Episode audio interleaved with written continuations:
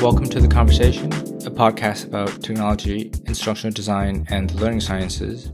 Although this podcast is going to be evolving, I still want to use it for the class from which it comes from originally, Technology and Instructional Design. And this semester, I'd like to use case studies to present them to my students and for them to respond to them. I'm going to ask one of my new co-hosts to present a case study. We'll also talk about technology and instructional design. I'm going to ask my students to listen to it and respond by audio, so that would be in an upcoming episode. And maybe we'll have a third episode in which I will talk again with my new co-host. So before we start, why don't you tell us a little bit about yourself? Hello, my name is Clara Bauler. I am a professor at the Teacher Education Program at Adelphi University. I'm from Brazil. That's how I learned how to teach. I started teaching K-12 English as a foreign language in Brazil. And then I went to the U.S. to do my PhD. And over there, I went to California first. And at that time, I was teaching, while doing my PhD, I was teaching ESL reading and writing at the community college level. So I had both English language learners and adult learners that were immigrant students and students that were international students from different parts of the country. And at that time that I started using technology more with my students. So we started with using Moodle, and the tools that I found most useful on Moodle at that time was the chat feature. This was more than 10 years ago, and the online forums, the discussion forums. So we started doing that in class as a tool to use in class and to help with writing, because they had writing assignments and reading assignments, and it worked really well. And then I started doing research on how to use these discussions for academic purposes, and that's what I'm still doing. I'm still really being very thoughtful about how to use discussions, because although it was one of the first tools that we started using as a technology tool, as a more interactive tool, I feel it's still so relevant and one of the most useful ones, one of the most simple, yet one of the most useful and productive ones. Was this an online class or was this an in-person class? At the time, it was neither hybrid or online. We didn't have those options at the time. So times have changed a lot since then. It was starting, so Moodle and Blackboard, they were starting to become more popular as digital tools that we could use. And the Santa Barbara Community College at the time, they had offered the instructors to use these tools in their classrooms, to integrate those tools in their classrooms. And I was one of the first ones to say, yes, I want to do it. And they provided support with the Faculty Resource Center there for us to use. And at the time they were choosing between different learning management systems and they ended up choosing Moodle because it was cheaper. And so what do you teach now at Adelphi? I ended up becoming a teacher educator. And one of my passions has always been to integrate technology into the classroom, notwithstanding if it's online, fully online, or face-to-face, because I think technology is such a big important thing, especially when you are working with English language learners. It might sound counterproductive because many people think, oh, but these students sometimes are the most vulnerable. They don't have access to technology, but they're the ones that need the technology the most because it provides them with different ways of expressing themselves. And so it's crucial. So I started working as a teacher educator in California as well at UCSB. And with my students, I worked with language teachers and content teachers too.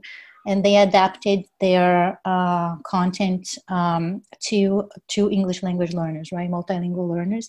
And one of the things that we started talking about from the beginning was how to integrate technology into their classes. So we talked about using blogs, Google searches, and so they had to create a project based on project-based learning theories. An integral part of the project was to integrate technology. So there were examples such as creating a brochure, a digital brochure for traveling abroad in a Spanish class, and they had to do Google searches to find, let's say, the cheapest flight, and then creating a digital brochure using Google Slides or PowerPoints.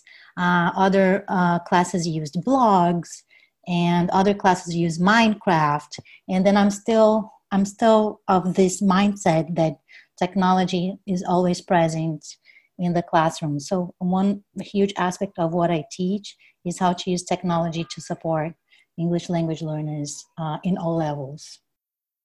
I think what you said earlier is really interesting.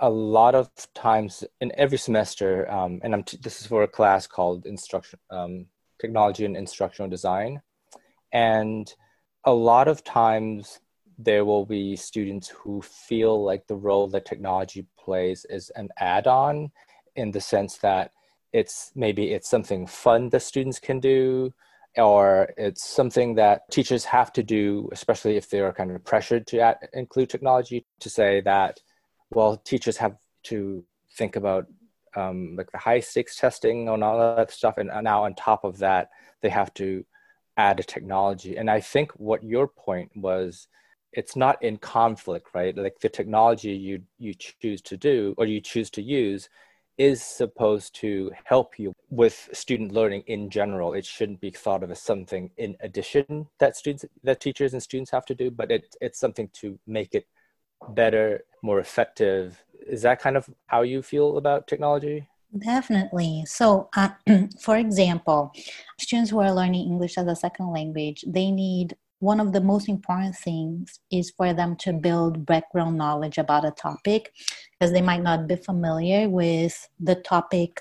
First, because they might be from a different cultural background, and second, because of the language itself, right, that they are learning. So most K-12 students and higher ed students that are learning English as a second language, they are tackling content and language at the same time.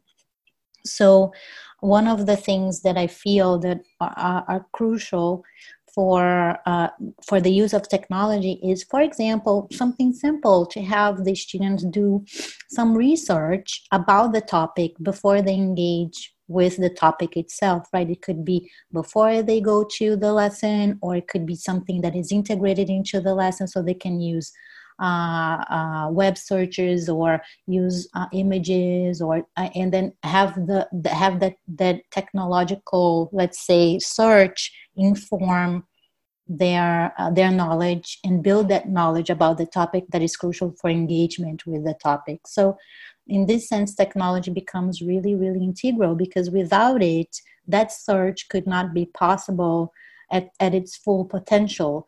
Because, for example, technology allows for many kinds of for individualized searches, right? For searches in the home language, etc. So I think that's one example of how technology is integral to helping with all of the items that you selected, that you mentioned. That's really interesting, because I often find that sometimes some international students think of technology in more negative terms.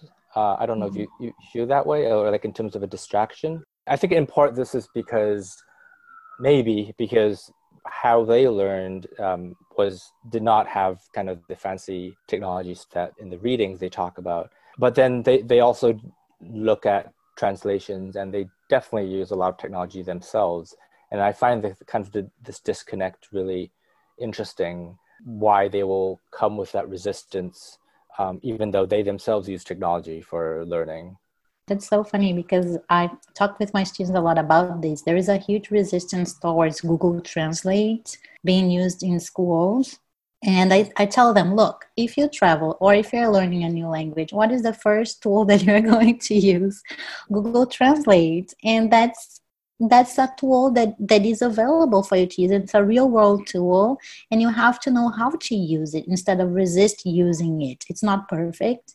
and it has to be used for certain things and not others. But that's what you have to figure out, not resist the use of it, right? Because many of my teacher candidates, for example, they say that Google Translate was prohibited when they were a student, a K-12 student, for example. And I tell them right away, look, if you're working with English language learners at all levels of proficiency, Google Translate will be your friend and their friend as well. Do you know what the exact resistance is? Is it because they worry that the translations, you know, as you said, it's not perfect? Is it that they will kind of pick up wrong grammar or something like that? That's my perception. I don't know if that's true, but I think it's more about cheating, like this perception that using Google Translate is cheating, that it's not you, it's the tool that is doing it for you. For example, you have to write something for a Spanish class or an English class. So you put on Google Translate and you give it in Google Translate will do it for you. But what I tell my students that if you're doing that, first, the writing is yours, it's still yours.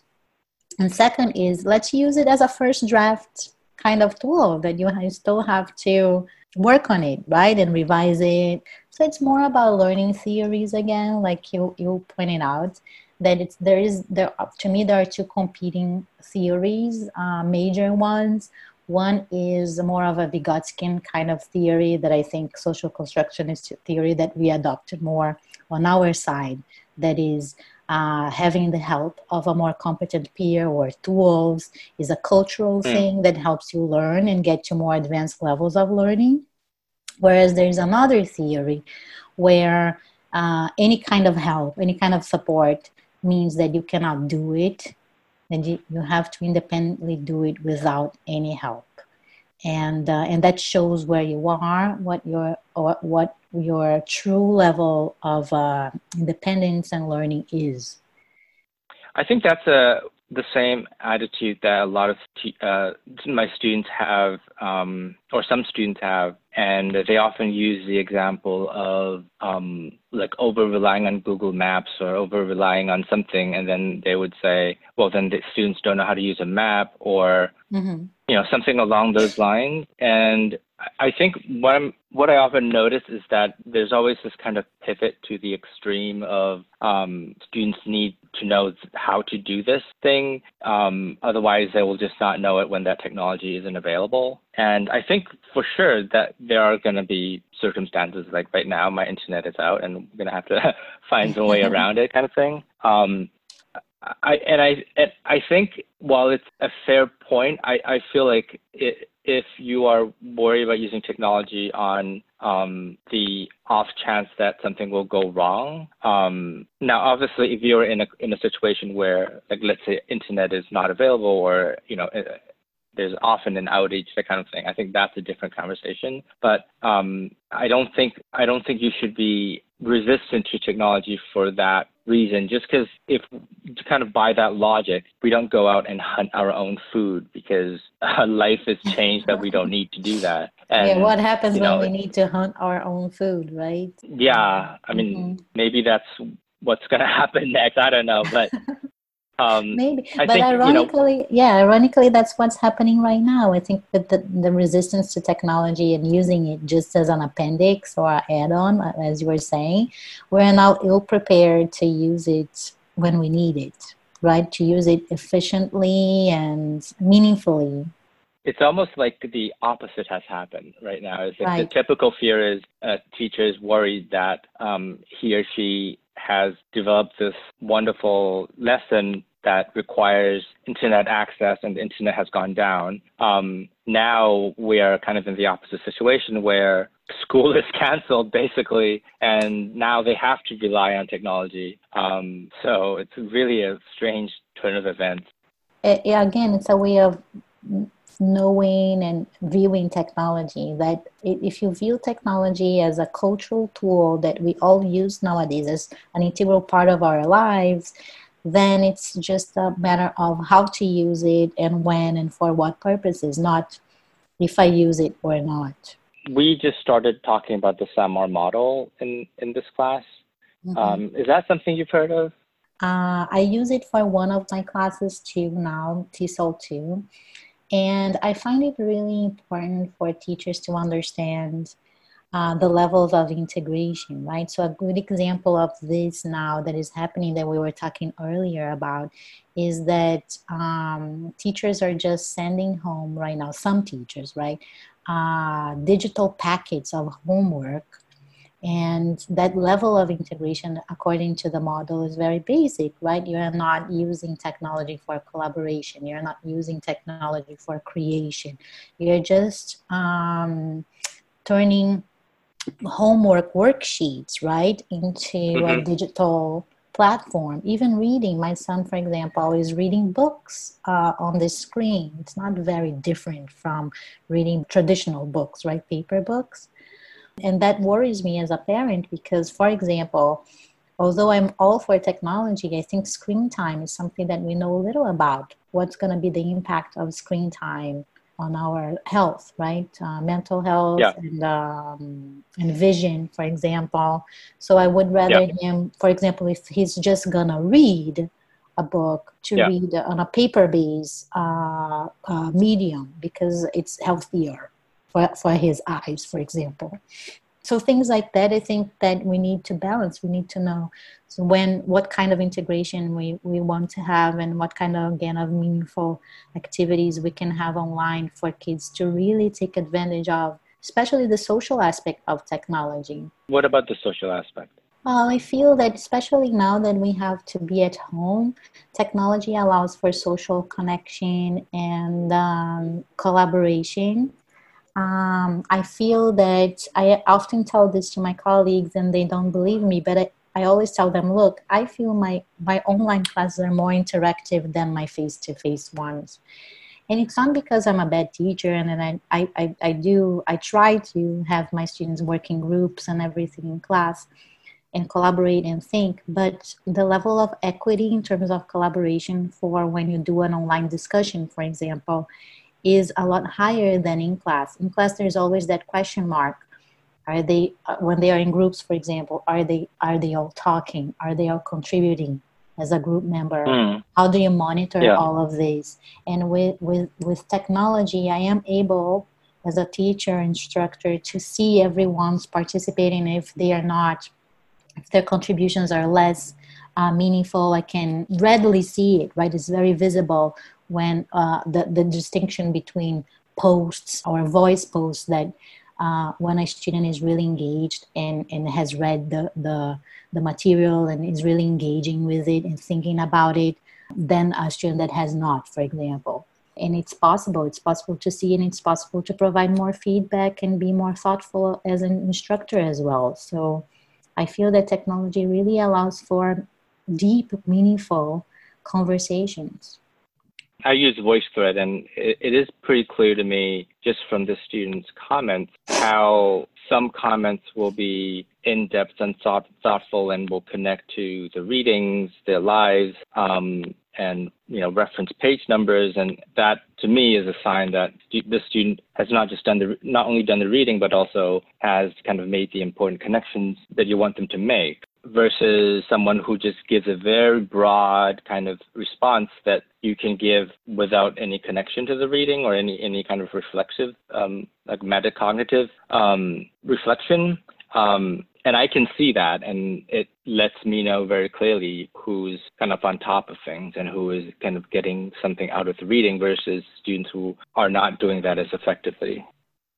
I feel also that by using the model, the SAMR model, I feel that it helps also me go to that higher level of creation. Because, for example, for the online discussions, we have that very meaningful discussion and what you were saying. So now how to go from that to a level of creation of materials, of going, taking that thinking and connection, as you're saying, and creating something out of it. And I love it because the way I do it, the way I think I use the model in my mind is I use the discussions as a first step, right, as sifting through the readings with peers and thinking and get the discussion going. Then after they have, let's say, grappled with that topic and thinking, then they are ready for the creation part of it. And then what are the tools that are going to help me get to that level? And then with you, I have been able to maybe do a podcast that gets you to, after you have done the thinking, create something out of that thinking, right? Or do Google, using Google Docs for collaboration to create lesson plans together or a unit plan together. So these are exciting things that I feel that the model really helps me conceptualize. On that note on creation, I noticed, because you can kind of align the SAMR model with Bloom's taxonomy, right? And what I notice is sometimes students kind of misconstrue the word create to mean that if a tool lets you create something, that is automatically a high level thing. So for example, like if you are creating a quiz on like Kahoot or something, to me, that is not a kind of a high level use of technology, because you are basically taking something that you can do without the technology, right? You are creating something, but that itself doesn't require or necessarily require a high level thinking. So I kind of caution my students when they evaluate technology, don't simply think that the act of creating something is automatically indicative of a high level order thinking, because that level of creation is not the same as creating, as you said, a podcast or collaborating virtually or, you know, creating a multimedia presentation or anything along those lines, right? I think it's important to make sure those distinctions are clear. Yeah, that's such a great point. I feel that the key there is students creating something. That level is very difficult to get. I don't feel that it's, well, creating a quiz or using a digital worksheet, these are very simple. And I think that the level, that higher level requires a lot more transformation, right, of something. And so it requires multiple steps into it. Right. And it should be, right? Because most tools are not going to meet that benchmark. Most technologies are done at the lower level where, you know, you can create a, you know, instead of a paper quiz, you can create a digital quiz, or a paper worksheet, you can create a digital worksheet. That kind of tool is a lot easier to design technically than something that requires a lot more, you know, work and is kind of higher, requires a higher level of creativity and expertise. So part of the podcast is also I want to use case-based learning in my class. Have you used case-based learning or something along those lines, like case studies in your class? Oh, case studies. Yes, I have used them, but not very widely. I'm interested in learning more. This is something that I studied under a professor at Teachers College who, that was his expertise. It was like anchored instruction and case-based learning. And it's a shame. I don't think we do that enough, but his work was on using videos of teachers teaching and as a case study. Anchored instruction is just kind of using that, like a shared material that we can build on as a class. And then, because it's also very specific incidents, because case studies are supposed to be real or as real as it can be. And using that as the basis of learning and discussion, as opposed to just talking about things in abstract, is a lot of times, including in this class, when we talk about things like universal design or different learning theories, they can be very abstract, and it's hard to kind of see how that fits into the real world, and case studies or case-based learning helps you bring that to life. Wonderful. Yeah. And I was going to ask you, is there something that you have that you experience as an instructor, something technology related that I was going to have you talk, kind of share it, and maybe you've resolved it already, maybe you haven't, or maybe you're in the midst of doing it, and then I would like to present this to the students as a case study for them to listen to and respond to, and then you will get their responses, and maybe you can respond back. And so do you have something like that you can present to the students? Yes. So I thought hard about this. So there is a general problem that I always deal with which is how to promote more interaction among students in online discussions. And that has been for years now my question. Every semester, every time I teach, even now during these times when people are adopting more technology, right? And transitioning, I think that's a key question. So I see that a rookie mistake with this is, oh, if I have a good question, it will generate discussion. So I'm seeing some instructors do this right now, where they use forums and any kind of forum, voice or written forum, discussion board. They pose a good question, but, and then that's it. And they expect that the students will interact and generate discussion, right? And that often doesn't happen, because we've seen that, because most students, they will still see that as a kind of assignment, like a traditional test. So they oftentimes, as we talked a lot about this before, we see that students just post something and they leave and don't engage in a conversation, right, about that question. So that's my first challenge for your students. What do you do as a next step? So you have a good question, but how do you generate a good conversation? And just to clarify, you're talking about students generating the questions, right? No, I'm talking about as an instructor, when you set up a discussion. So your first step is having a good question. I agree. But then how do you go beyond that good question to generate discussion among the students about that good question, right? That you have, whatever question or topic it is. And how do you avoid the problem of just posting and not having a conversation, like discrete postings, right, about something, and having an authentic conversation? So how do you, so my challenge for your students is, how do you generate a good conversation and discussion online based on that question, on that initial question that you created? And I have a more specific one that I'm dealing with right now, because I as I've been thinking about this for years, I have created a few solutions for that, and I'm eager to hear from your students for the first problem.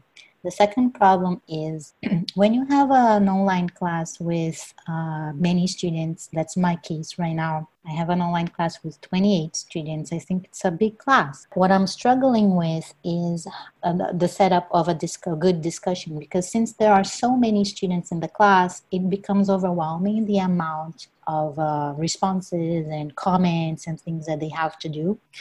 So one thing that I'm struggling with is how to divide them into groups, how to make sure that the groups are interacting and having an authentic, productive discussion, while they also have access to other groups and other people's outside of their group, small group discussion. How do I make these groupings heterogeneously enough and change them frequently so that they keep hearing from each other, but not just that small group, right? Because I think there's a benefit for hearing from everyone as well. And I guess it's minimizing the overload of the discussion. So that's a more specific problem that results from the first problem. Okay, so they're both discussion related. Right. One is more general as it relates to how do you kind of get students engaged in an online class.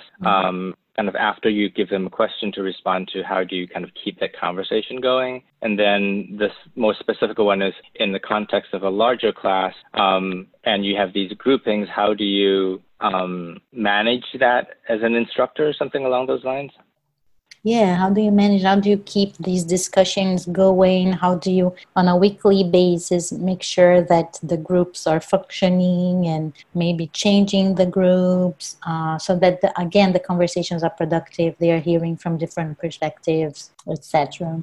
Okay. And also just to clarify for the students who are listening, hopefully, like the first question is I have my guidelines and for like how do you interact and all that. Some students follow that, some students don't. And I'm pushing this, my students to not just say, oh, look at these guidelines, but to come up with more creative solutions, thinking about what we've been reading, thinking about learning theories, how students learn, and coming up with a more thoughtful set of ideas that are just kind of beyond having some kind of a rough set of guidelines or like etiquette kind of thing.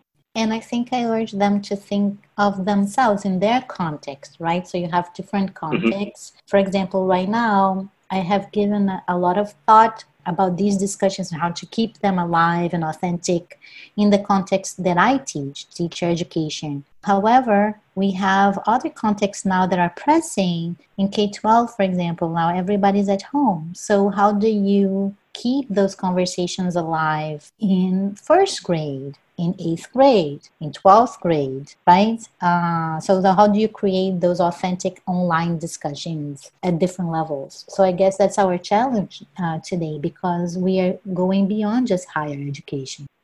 Yeah, for sure. And I think some students might even directly be impacted by this. And I think this would be very relevant to them, especially since there are students who are not teaching, they're teaching things that don't easily translate into an online class. So I think that is a challenge as well, because now we're all forced online, and the difficulty of taking something that is in person and without making it too much of a direct translation into an in-person class. Right.